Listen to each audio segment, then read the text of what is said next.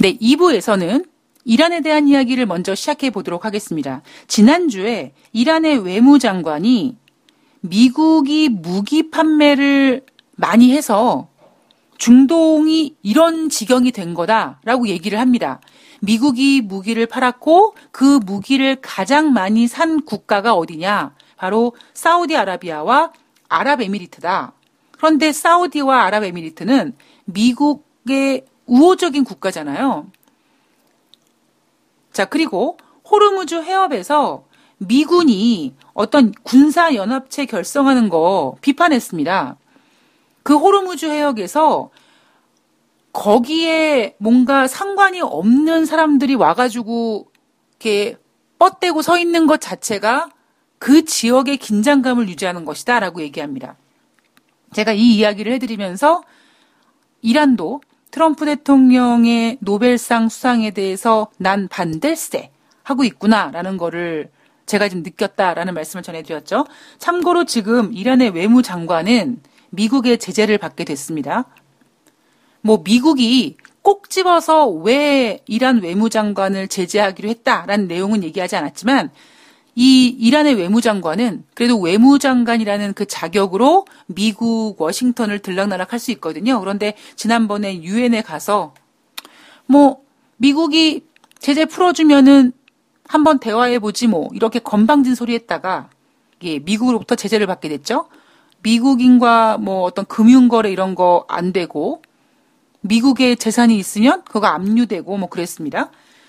자, 그리고 이란이 이렇게 미국 때문에 지금 상황이 이렇게 된 것이다라고 일단 언지를 주고 영국과는 화해 무드로 갑니다.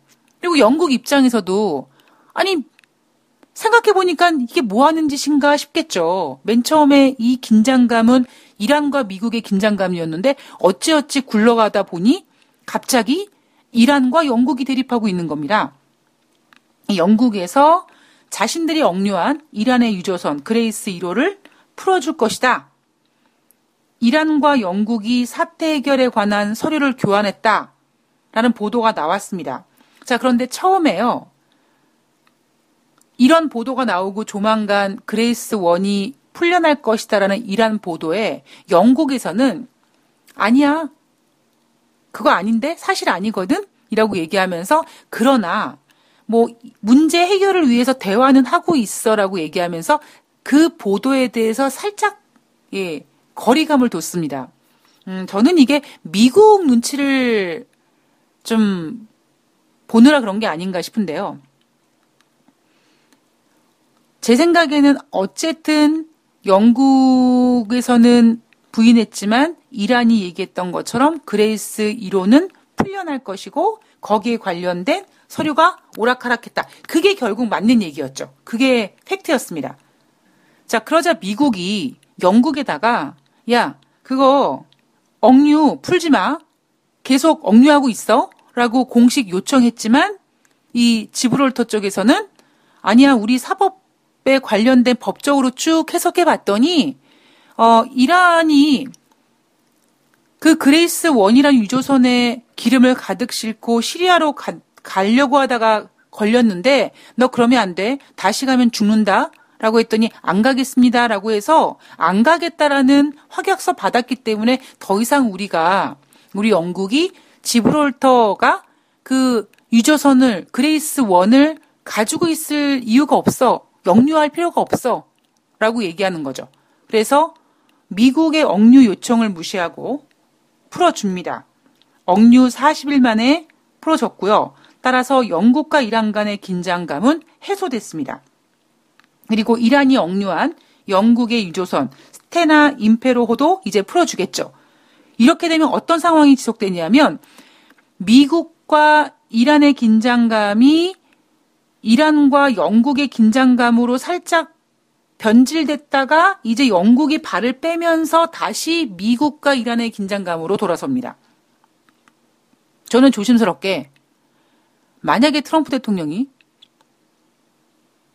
노벨 평화상을 받지 못하는 못하게 될 수 있다는 것이 확인되는 순간 제가 트럼프라면 이란을 이란한테 화풀이할 것 같아요. 지난번에도 이란 공격하려고 하다가 예, 십 분 전에 취소했다고 하죠. 예, 어, 사람이 불안함에 움직이고요. 그리고 화는요, 어디에다가 풀어야 됩니다. 특히 트럼프 대통령은 자기 혼자 이렇게 화를 이렇게 삭히는 그런 사람이 아니에요. 예, 어떻게 보면 저 개인적으로 트럼프 대통령을 이 템플스테이에도 좀 보내고 싶은 마음이 간절한데, 트럼프 대통령이 혼자서 이렇게 화를 삭히고 이렇게 하는 스타일이 아니라 분명히 어딘가 화풀이를 할 스타일입니다. 그래서 어디가 화풀이 대상이 될지는 뭐 아직까지 모르겠습니다만, 현재로서는 이란과 미국의 긴장감이 다시 팽배해질 것 같다라는 것이 예, 제 의견입니다. 자, 영국으로 넘어가 보면은요. 자, 보리스 총리와 트럼프 대통령이 전화 통화를 했다. 트럼프 대통령이 어이 보리스, 나는 우리 미국은 있잖아. 니네 시월 말에 브렉시트 하는 거 대환영이다. 뭐 그게 뭐 노딜 브렉시트가 돼도 괜찮아 괜찮아. 이렇게 우쭈쭈 해줍니다. 자, 보리스 총리는 아무 생각이 없어요 지금. 뼛속까지 강경 브렉시트 논자여서 똥도 서서 쌀 것 같은 그 꼿꼿함으로 시월 삼십일일 날 무조건 브렉시트를 할 생각만 있다 보니까 트럼프 대통령이 브렉시트 응원한다라는 얘기가 그냥 좋게만 들리겠죠. 그러나 트럼프 대통령은 속으로 굉장히 웃으면서 그래, 야 브렉시트 해봐. 자, 제가 트럼프라면은요, 영국이 노딜 브렉시트 되기를 간절히 원할 겁니다. 왜냐하면 그래야지만 예, 미국과 영국의 교역에 있어서 미국이 위에 있을 수 있거든요. 자, 십일월 일일부터 발효되는 양자 무역 합의 논의 중이다. 미국과 영국이 지금 이미 영국이 유럽연합에 탈퇴할 거라는 거를 가정하고 지금 미국과 영국은 무역 협상 진행 중이다. 이번 달 말에 프랑스에서 열리는 지 세븐 정상회의에서 영국과 미국은 이 양자 무역 합의에 대한 로드맵을 선언할 거라고 보고 있습니다. 어, 보리스 총리는요, 지금 굉장히 뭔가 자신감이 있어요. 우리 영국이 어떤 나라인데, 우리 준비 다 돼 있어. 뭐 우리는 노딜 브렉시트가 되더라도 우리 영국은 쉽게 무너지지 않아. 이렇게 자신있게 어깨에 힘을 주고 있지만, 트럼프 대통령은 그래, 노딜 브렉시트만 대와라. 니네는 우리 밥이다. 이러고 있습니다. 자, 영국의 전 재무장관이 노딜 브렉시트는 이천십육년 국민투표를 배반하는 것이다. 야, 이천십육년 유월 이십삼일 날 영국의 브렉시트 투표에서 국민의 오십이 퍼센트가 브렉시트를 지지해서 브렉시트가 가결됐는데, 그거는 유럽연합과 잘 합의해서 이혼하자고 하는 거지 그렇게 노딜 브렉시트를 국민들이 원했던 건 아니야 라고 영국의 전 재무장관이 얘기합니다. 만약에 노딜 브렉시트가 된다면 일자리와 생활 수준 악화, 그리고 무엇보다 엘리자베스 이 세 여왕을 압박했죠. 영국 연합 왕국의 해체가 가능하다. 제가 만약에 영국 여왕이라면 보리스 총리를 사임시킬 수 있는 권한이 내가 있는데, 아이고 저 왕실이 저기 중립성을 훼손했네 라는 욕을 먹을 것이 두려워서 그 카드를 쉽게 쓰질 못할지언정, 그러나 지금 문제는 만약에 영국이 노딜 브렉시트가 된다면 영국 왕실이 해체된다는데, 그 이야기를 듣고라면 지금 뭐 내 어떤 존재가 없어질 수도 있는데 정치적 중립성이 뭐가 중요합니까? 그죠? 만약에 영국 전 재무장관의 이 얘기를 엘리자베스 이 세 여왕이 들었다면 보리스 총리 저 새끼 저거 끌어내야겠는데 이런 생각할 수밖에 없을 겁니다. 그래서 저는 영국의 전 재무장관이 일자리와 생활 수준이 악화될 것이다라고 얘기하면서 영국 연합 왕국의 해체 가능성을 언급한 이유가, 엘리자베스 이 세 여왕 좀 들어보세요. 지금 당신이 정치적인 중립성이 중요한 게 아니라 왕실이 해체될 수 있다니까요. 이렇게 영국 여왕을 바라보면서 얘기한 게 아닌가 싶고요. 특히 영국의 브렉시트는 유럽연합 이십칠 개국의 단결을 해체시킬 수 있고, 그죠? 그리고 구월 달에 이제 영국 하원이 열리면 노딜 브렉시트를 막기 위한 전쟁이 시작될 텐데 나는 거기서 공기를 들 것이다라고 했습니다. 이제 구월 달에 영국 하원이 다시 열리면 정부 불신임을 추진할 거고요. 예, 그렇게 해서 보리스 총리를 끌어내리려고 하겠죠. 그래서 어쩌면 어 저는 칠월 달이 힘들었다. 자, 칠월 달이 힘들었던 이유는 증권사들이 썸머랠리라고 얘기했기 때문에 썸머랠리를 기대했던 투자자들이 시장과 다르게 움직여서 힘들었다면 팔월 달은 아유 그냥 뭐 힘들겠지. 여러분 팔월 달 대부분 증권사들이 팔월 달 증시 힘들다고 얘기했거든요. 그러니까 아이고 힘들겠지라고 어느 정도 이 힘듦을 인지하고 대응하다 보니까 칠월 달보다는 좀 덜 힘들 것이다. 문제는 뭐냐면 앞으로 이제 구월 달, 시월 달이 이제 걱정인 거죠. 특히 시월 달에 영국의 노딜 브렉시트 있죠. 그리고 이렇게 지금 영국 하원에서 좀 들쑥들쑥하죠. 예.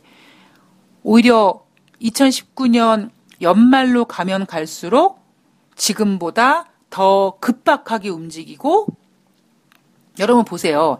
제가 칠월 달 한 달 내내 미국이 금리를 인하할까요? 안 할까요? 이십오 비피 할까요? 오십 비피 할까요? 아니야. 근데 오십 비피는 너무 심하잖아요. 이십오 비피 할까요? 이렇게 한 달 내내 미국의 금리 인하 가지고만 얘기를 했습니다. 그런데 보세요. 지금 팔월 달에 들어오니까요. 매주 매주 증시를 좌지우지하는 주인공이 뒤바뀌어요. 그만큼 지금 글로벌 경제 상황이 굉장히 급박하게 돌아가고 있습니다. 앞으로 이 급박함은요. 시간이 갈수록 더 심해질 겁니다. 그 앞선 한 주에는 미국과 중국의 무역 분쟁, 그 다음 주에는 중국의 위안화, 그 다음 주에는 미국의 국채, 이렇게 한 주 한 주 주인공이 달라졌다면 나중에는요. 이 주인공들이 어찌 보면 매일 등장할 수 있고요. 아니면 일주일에 오늘은 너, 내일은 나 이렇게 들쑥날쑥하면서 투자자들을 정신없게 흔들 가능성이 높습니다. 자, 중국으로 넘어가 보면은요. 중국이 칠월 달 산업 생산이 전년 동월 대비 사 점 팔 퍼센트 증가했다. 시장 예상치, 전문가들 예상치는 오 점 구 퍼센트 증가를 예상했는데 전문가 예상치보다 부진했다. 이천이 년도 이래 가장 낮은 수준이라고 합니다. 자, 그리고 독일로 넘어가 보면은요. 독일은 이 분기 지디피 성장률이 일 분기 대비 영 점 일 퍼센트 감소했습니다.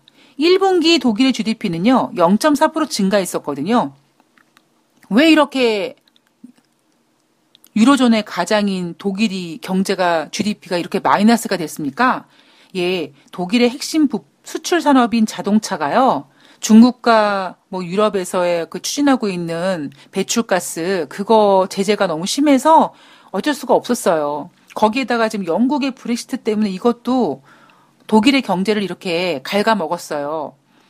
자, 이것뿐만 아니라 독일의 유월 달 무역수지 흑자 규모도 전월 대비 영 점 일 퍼센트 감소, 유월 달 산업 생산도 전월 대비 일 점 오 퍼센트 감소, 유월 달 산업 생산은 전월 대비는 일 점 오 퍼센트밖에 감소하지 않았지만 작년 동월 대비 오 퍼센트나 감소했는데 이 오 퍼센트 감소는 십 년 만에 최대 감소폭이라고 합니다. 자, 지금 독일의 경제 상황이 금융위기 직후와 비슷하다.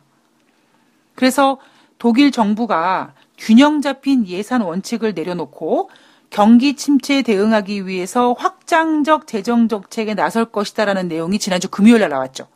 거기에다가 이씨비 위원도 공격적인 완화 정책, 즉 시장에서 기대하고 있는 이씨비의 어떤 통화 정책보다 더 비둘기적인 정책이 나올 가능성이 있다라고 얘기하면서 지난주 금요일 날 유럽 증시도 반등했고 미국 증시도 반등했습니다. 자, 멕시코는요. 어, 터키와 미국에 이어서 대통령이 중앙은행 총재를 압박하는 국가 중에 하나죠. 자, 멕시코 대통령이 통화 정책 수장을 압박하자 멕시코가 지난주에 금리를 인하했습니다. 지 오 줌만큼 했어요. 이십오 비피 했어요. 이제 이십오 비피는 진짜 지 오 줌만큼, 지 오 줌도 그냥 지 오 줌이 아니라 방광염 걸린 쥐가 싼 오 줌만큼 했어요. 이제 우리에게는 이십오 비피는 그만큼 하찮은 숫자가 되어버린 겁니다. 기존의 팔 점 이오 퍼센트에서 팔 퍼센트로 기준금리가 인하됐고요. 이천십사 년 유월 이후에 오 년 만에 금리 인하입니다. 자, 멕시코가 왜 이렇게 금리를 인하할 수밖에 없었습니까? 자, 일 분기 지디피가 영 점 이 퍼센트 감소했어요. 이 분기 지디피는 그나마 영 점 일 퍼센트 증가하긴 했습니다만 멕시코 대통령이 지금 대통령 된 지 얼마 안 된 상태에서 뭔가를 보여줘야 되는데 쟁장맞이 경제지표가 계속 떨어지고 있거든요. 이 분기 지디피가 영 점 일 퍼센트밖에 증가하지 않다 보니까 이천십구 년도 멕시코 지디피 예상치가 일 점 육에서 영 점 구 퍼센트로 크게 하향 조정됩니다. 그래서 멕시코는 이번에 금리를 인하할 수밖에 없었다. 자, 홍콩으로 넘어가 보면은요. 홍콩 시위가 지금 지난주에 예, 큰 문제가 됐었고요. 앞으로도 예, 이 문제는 언제든지 부각될 수 있는 문제입니다. 범죄인 인도 법안에 반대하는 시위대가 지난주 초반에 홍콩 국제공항을 점령했습니다. 여객기가 중단됐죠? 중국이 인민해방군 투입할 가능성을 내비쳤습니다. 어, 홍콩 주변 지역에 뭐 중국 군인들이 집결됐다, 에스엔에스를 통해서 뭐 어떤 정갑차 같은 것들이 막 시내에 들어왔다, 이런 얘기도 막 돌았습니다. 자, 그리고 중국의 베이다이어 회의가 종료가 됐죠. 종료된 다음에 회의 결과는 비공개였습니다.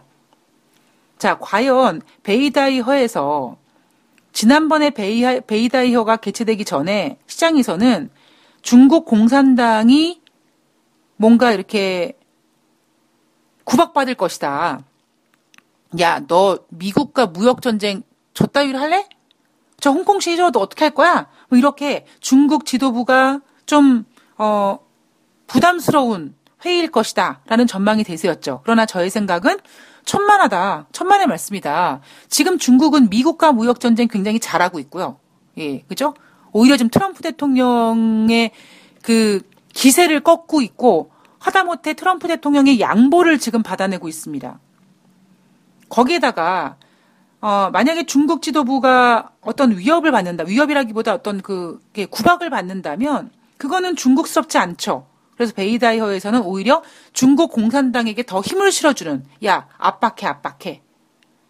그래서 베이다이허 회의 결과는 나오지 않았습니다만 문제는 어.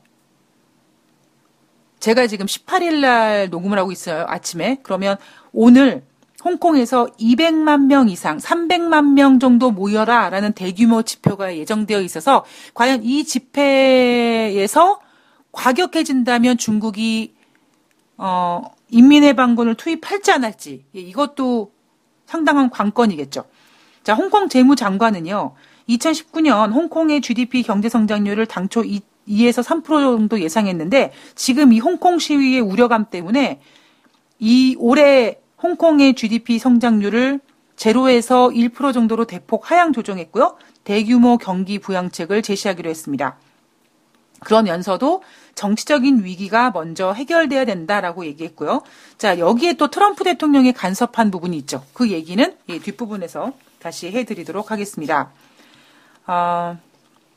미국으로 넘어가 보면은요, 미국 경제는 미국에서 마이너스 금리를 예상하는 투자자들이 증가되고 있다. 자, 유럽과 일본은, 그리고, 그러니까 유럽과 일본에는요, 국채와 우량채, 회사채 같은 것들 약 십오조 달러 규모의 마이너스 금리 채권이 존재하는데, 미국은 마이너스 금리 채권이 없어요. 왜냐면 그동안 경기가 좋다고 하면서 계속 금리를 인상하는 기조였기 때문에. 자, 그런데 지금 상황이 급박하게 돌아가고 있으니 미국이 마이너스 금리 시대를 좀 앞당길 것이다.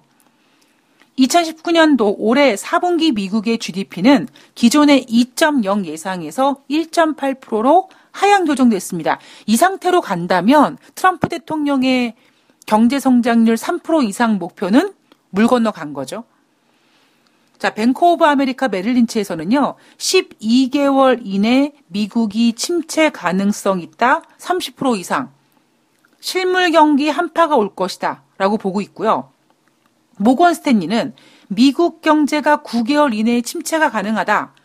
자, 미국은 제로금리 정책을 복귀할 가능성이 있다.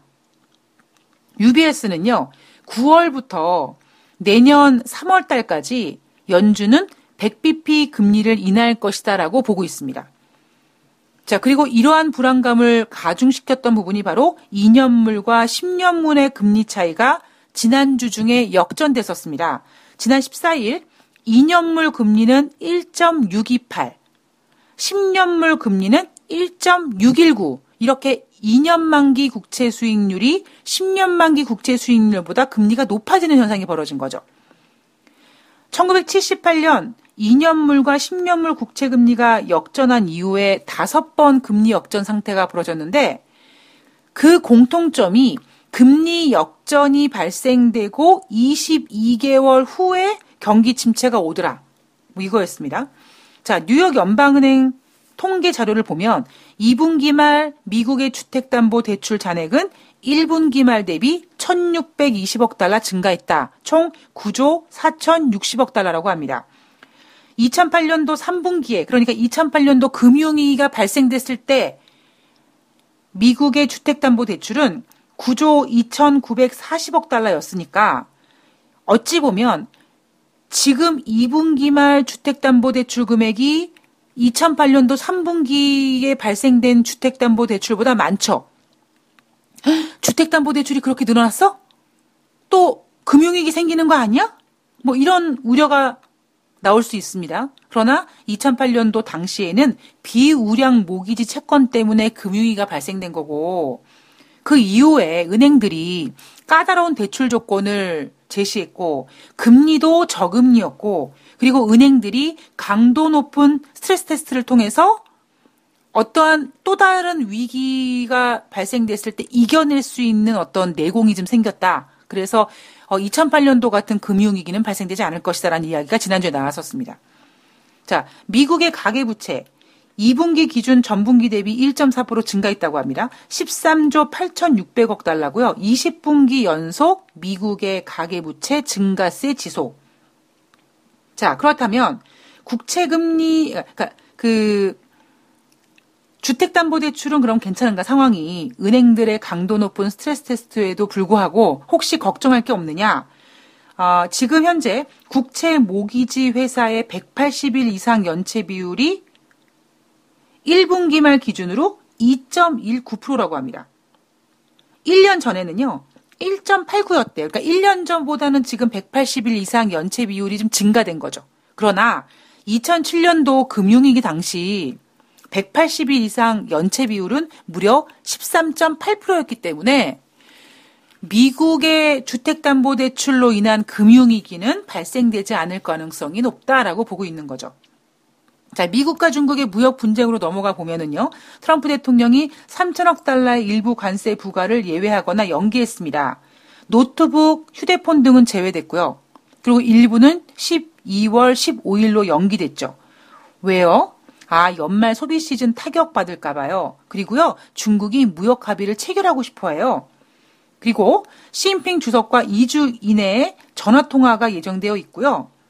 중국이 먼저 홍콩 시위 문제를 인간적으로 해결하면 중국과 타협할 수 있다, 이렇게 얘기하면서 아, 트럼프 대통령이 시진핑과 만나고 싶어 하는구나라는 평가를 받았죠. 그리고 구월 달 고위급 회담이 여전히 유효하다, 무역전쟁이 오래가지 않을 것이다, 이렇게 지난 앞서 구월 달 회의 안 할 수도 있고 중국에다가 삼천억 달러 관세를 부과하면서 위협을 부렸던 트럼프 대통령이, 그리고 중국과 무역 분쟁 오래 가도 괜찮아 라고 큰소리 뻥뻥 쳤던 트럼프가 지난주 증시가 막 삼 퍼센트씩 하락하면서 쫄았어요. 그래서 점점 점점 뒷걸음질을 합니다. 구월 달 고위급 회담 지브로 안 할 수 있다고 얘기했는데 그거 유효하다고 얘기하고, 무역전쟁 오래 가도 괜찮을 것 같다고 얘기했는데 오래 가지 않을 거라고 얘기하고요. 그리고 트럼프 대통령 지가 뭔데 시진핑 보고 홍콩 가서 얼굴 대고 그 상황을 진압해라, 그러면은 무역 협상하겠다. 그럼 중국 입장에서는 연병하고 있네, 야, 홍콩 문제는 우리 중국 집안 내일이거든, 네가 왜 감나라 대추나라 그래 라고 하고 있는 거고요.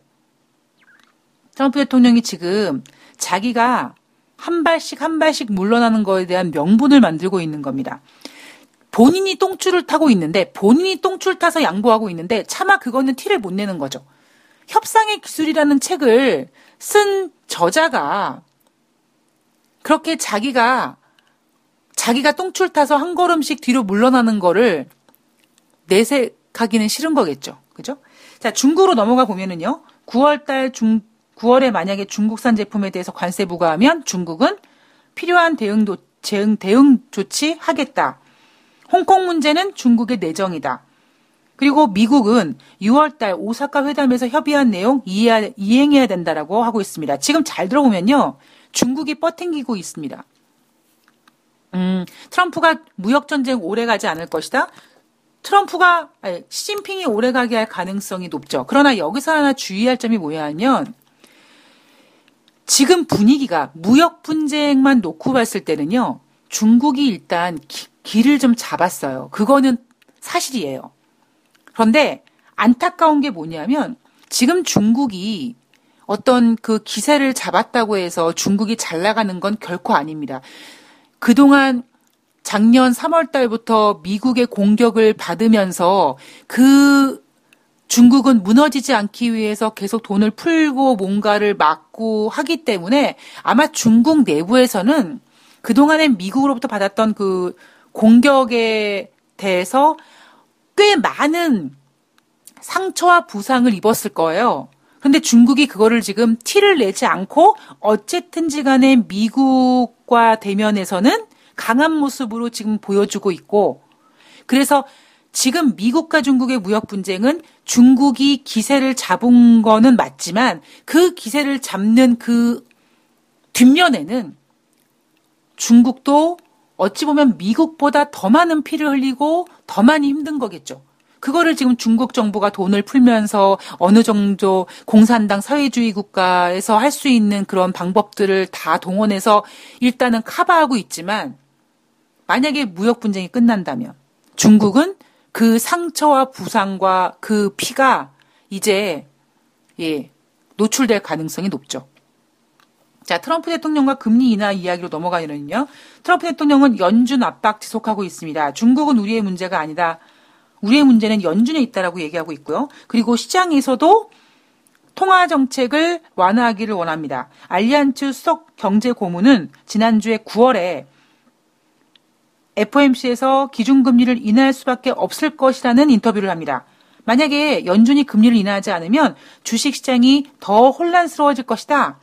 그리고 메리마운트 대 교수도 영 점 이오 퍼센트 인하해봤죠? 효과 없는 거 봤죠? 이제 미국은요, 영 점 오 퍼센트 이상, 영 점 칠오 퍼센트 정도의 금리 인하가 필요합니다. 그리고 그럴 가능성도 있습니다라고 얘기했고요.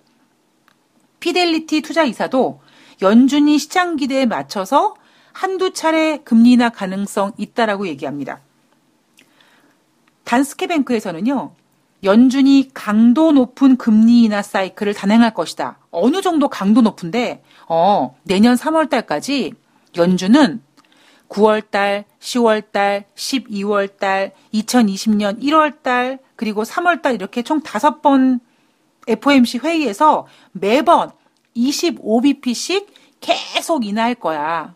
따라서 그렇게 인하를 하면 내년 삼월 달에 미국의 기준금리는 영 점 칠오에서 일 퍼센트대까지 떨어질 거야 라고 얘기하고 있습니다. 그러나 반면에 뼛속까지 비둘기인 세인트루이스 연방은행 총재는 연준은 지금 현재 올해 내에 한 번 정도 금리 인하를 계획하고 있지만 금리 인하가 그렇게 필요하지는 않을 것이다 라고 얘기하면서 어느 순간 갑자기 아니 미국이 잘 나간다고 하더니 그리고 아니 뭐 지난번 칠월 달에 예방적 금리 인하라고 하더니 이제는 예방적 금리 인하가 아니라 뭐 제로금리 마이너스 얘기 나오는 이런 급박한 상황을 조금 진정시키는 역할을 해주고 있는 것 같습니다.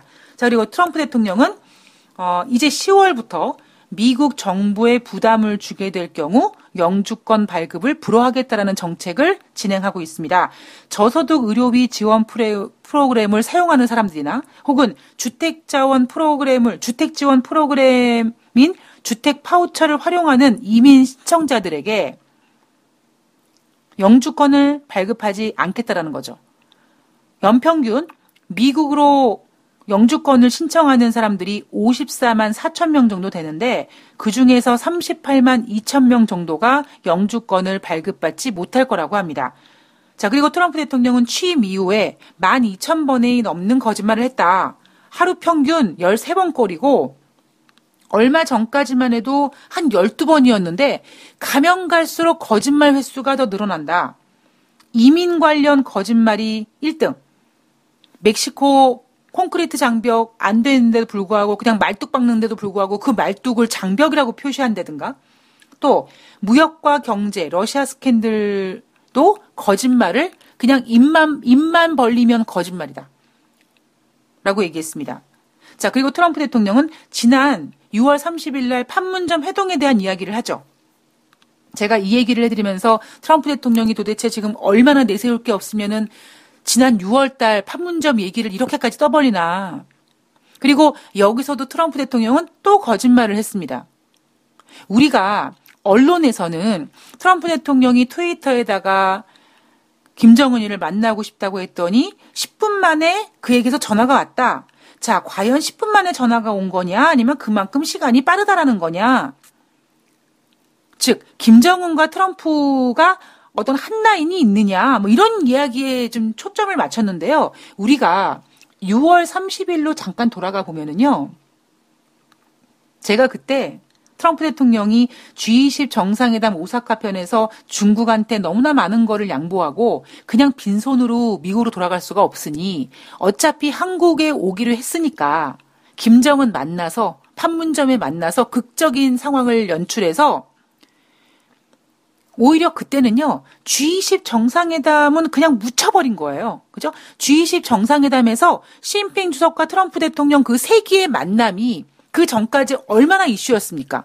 그런데 트럼프 대통령이 시진핑과 정상회담에서 얻어낸 게 별로 없다 보니까 그거를 묻어버리기 위해서 김정은과의 만남을 더욱더 부각시켰죠.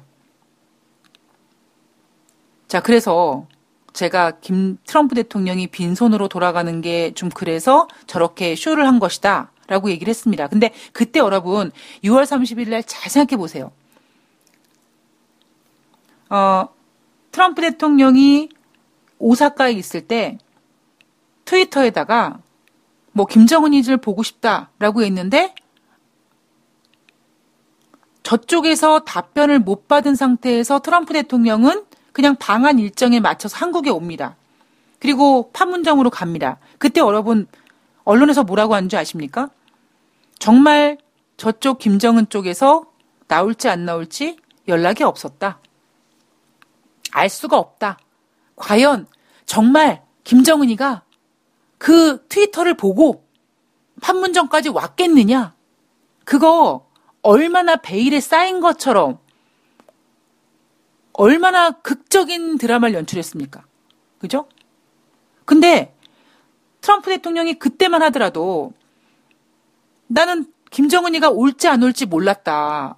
그러면서 뭐라고 했습니까? 만약에 내가 여기 와서 이렇게 기다리고 있는데 만약에 김정은 당신이 나와주지 않았다면 미국에 있는 언론들이 나를 얼마나 쥐잡듯이 잡겠느냐 이런 얘기도 했거든요. 김정은과 함께. 근데 지금 와서 얘기를 하는 거 보면 이미 그때 오사카에서 트위터에다 글을 올렸고 뭐 십 분이건 이십 분이건 이십, 뭐 이십 시간이건 어쨌든 간에 김정은한테 연락을 받았다는 얘기는 결국 판문점에서의 만남은 차고치는 고스톱이, 고스톱이었다라는 거를 지입으로 인정한 거죠. 결과적으로 어떠한 거를 노렸을지는 모르겠습니다만 이미 그 모든 패는 하다못해 미쓰리한테도 읽혔고요. 그리고 여러분들은 모르셨겠습니까? 여러분께서 다 아셨겠죠. 그런데 환장하게 있는 거는 지금 와서 트럼프 대통령 자기 입으로 그때 유월 말에 했던 얘기가 뻥이라는 거를 자기 입으로 얘기합니다. 이게 왜 그런 줄 아세요, 여러분? 지금 트럼프 대통령이 너무나 몰렸어요. 몰려서 이제 자기 스스로 중국과 무역전쟁에서 양보하고 자기 입으로 지난 유월 말에 그 진행됐던 극적인 거 이거 모두 다 쇼였다라는 거를 자기 입으로 인정할 수밖에 없을 만큼 지금 트럼프 대통령은 몰려 있습니다. 자, 거기에다가 미국 연준이 금리를 인하하면 미국 정부나 투자자들이 이를 발기, 반, 반기겠지만 효과는 모르겠다라는 전망까지 나오죠. 예. 이게 거의 뭐 지난주의 주제였죠. 미쓰리가 매일 말씀드렸던 앞으로 시장은 더 이상 금리 인하가 시장에 도움이 되지 못할 거라는 거를 시장이 보여줄 것이다. 예. 자, 그렇다면 트럼프 대통령은 이제 자기가 컨트롤하기가 어려워지는 것들이 너무나 많아집니다. 다 다시 말해서 트럼프 대통령이 컨트롤할 수 있는 게 아무것도 없어요. 김정은이 또 미사일 또 쏴댔습니다. 그죠? 그리고 미국과 중국과 무역 분쟁에서 트럼프 대통령은 미국과 중국의 무역 분쟁을 오래 가게 하지 않겠다라고 하지만, 제가 만약에 시진핑이라면 조금 더 끌고 가서 트럼프 대통령을 더 무릎을 꿇게 할 겁니다. 표현이 무릎을 꿇게 한다는 표현이 좀 그렇지만, 예, 더 많은 양보를 중국이 얻어내서 챙겨갈 겁니다. 작년 지 이십 정상회담 아르헨티나 편에서는 트럼프 대통령한테 구십 일 동안의 휴전을 얻어낸 시진핑이 육 개월 뒤인 지 이십 정상회담 오사카 편에서는 콩을 사준다라는 전제하에 화웨이의 해제를, 제재 해제를 얻어냈고, 그 다음에 관세 부과를 연기하는 거를 얻어냈단 말이에요. 근데 미국이 얻어간 거는 콩 수출하는 것밖에 없었거든요. 그런데 이제는 트럼프가 시진핑과 뭐 지 이십 정상회담 이런 데서 만나지도 않고 본인 스스로가 이제 한 발씩 물러납니다. 그러면 제가 만약에 시진핑이라면 조금만 이거를 더 끌고 가면 트럼프 대통령이 더 몰릴 거고, 그럼 트럼프 대통령은 많은 거를 중국한테 제시하면서, 야, 중국, 우리 이제 협상 그만하자. 우리 이제 이거 합의하자라고 할 거라는 거죠. 즉, 주객이 전조됩니다. 거기에다가 증시도 자기 맘대로 안 되죠. 미국의 지디피 경제 성장률 올해 삼 퍼센트 물 건너갈 것 같죠. 예. 트럼프 대통령 지금 되는 일이 하나도 없습니다. 제가 지난주 여러분들한테 트럼프 대통령이 이제 불쌍해지고 있어요 라고 얘기해드렸는데, 이제 트럼프 대통령이 쓸 수 있는 카드가 너무나 없습니다. 예. 자, 트럼프 대통령이 잘못한 거, 제롬 파울 연준 의장을 안 쳤다. 예, 제닛 옐런 연준 의장을 연임시키지 않고 제롬 파월 연준 의장을 우쭈쭈 치켜 세우며 앉혔는데 결국 그 사람도 지금 트럼프 대통령이 싫어하고 있고, 그리고 두 번째, 중국을 공격할 때 한꺼번에 초전 박살을 내렸어야 되는데 내렸, 냈어야 되는데 너무나 건방진 태도로 야 살살해라 하는 바람에 지금 이 지경까지 온 거죠. 이 모든 것들은 뭡니까? 누구 때문이에요? 트럼프 대통령이 그 날린 것들이 다 부메랑이 돼서 지금 돌아오고 있는 겁니다. 자, 지난주 증시, 지난주 뉴욕 증시, 지난주 글로벌 이슈 다 이제 하나씩 정리를 해봤고요. 이제 내일 방송에서 팔월 십구일부터 이십삼일까지 한 주 동안 어떤 일들이 벌어질 것이고 증시는 어떻게 될 건지, 정치적인 면은 결국에는 트럼프 대통령 입을 봐야 되기 때문에, 시진핑의 입을 봐야 되기 때문에, 즉 어, 지난주 글로벌 이슈에 연관되어 있는 수장들의 발언들, 뭐 보리스 총리라든가 뭐 이런 사람들의 입에서 과연 어떤 얘기가 나오냐에 따라서 바뀔 수 있겠지만, 증시에서는 우리 투자자분들이 무엇을 체크해야 될지를 한번 내일 꼼꼼히 체크해서 갖고 오도록 하겠습니다. 저는 팔월 십팔일 한 정오쯤에 기획방송을 준비해서 기획방송으로 만나 뵙도록 하겠습니다. 자, 오늘 휴일 잘 보내시고요. 이제 가을이니까, 예, 아침에 창문 열어놓으시고 선선한 가을바람도 좀 만끽하시면서 편안한 휴일 보내셨으면 좋겠습니다. 내일 뵙겠습니다. 고맙습니다.